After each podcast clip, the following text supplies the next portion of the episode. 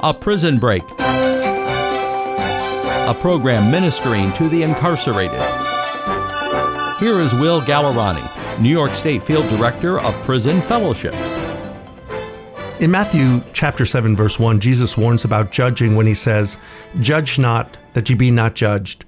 Many people are fond of quoting the scripture when they don't want to be confronted by their poor choices or their bad behavior. Certainly, we are wise to discern our actions and the actions of others as to whether they are wise or foolish, or good or destructive. The word judge in the scripture quoted means to hold trial, mentally or judiciously, and try, condemn, and punish. It speaks of decreeing damnation. Now, we understand that to ensure the safety of any society, society, represented by a jury of one's peers, must weigh evidence and render a verdict for crimes against society. However, no one individual is qualified to render a condemnation. Jesus showed us this when the woman caught in the act of adultery was hauled in front of him. He was challenged by the religious leaders who, arguing from the law, asserted their right to condemn her. His response was, Let him who has no sin cast the first stone.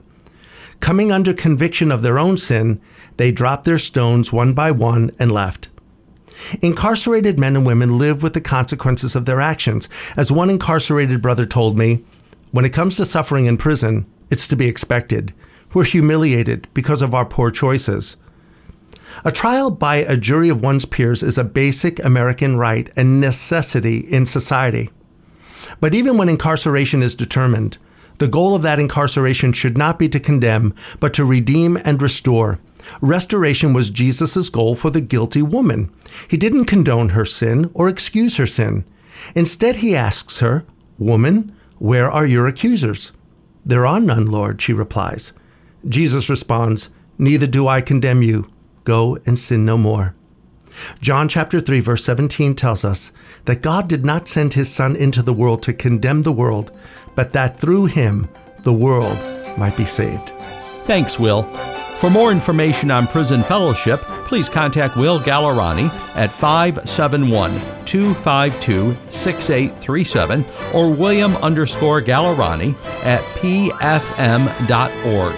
A Prison Break is a production of the Mars Hill Network with a mission of ministering to the incarcerated.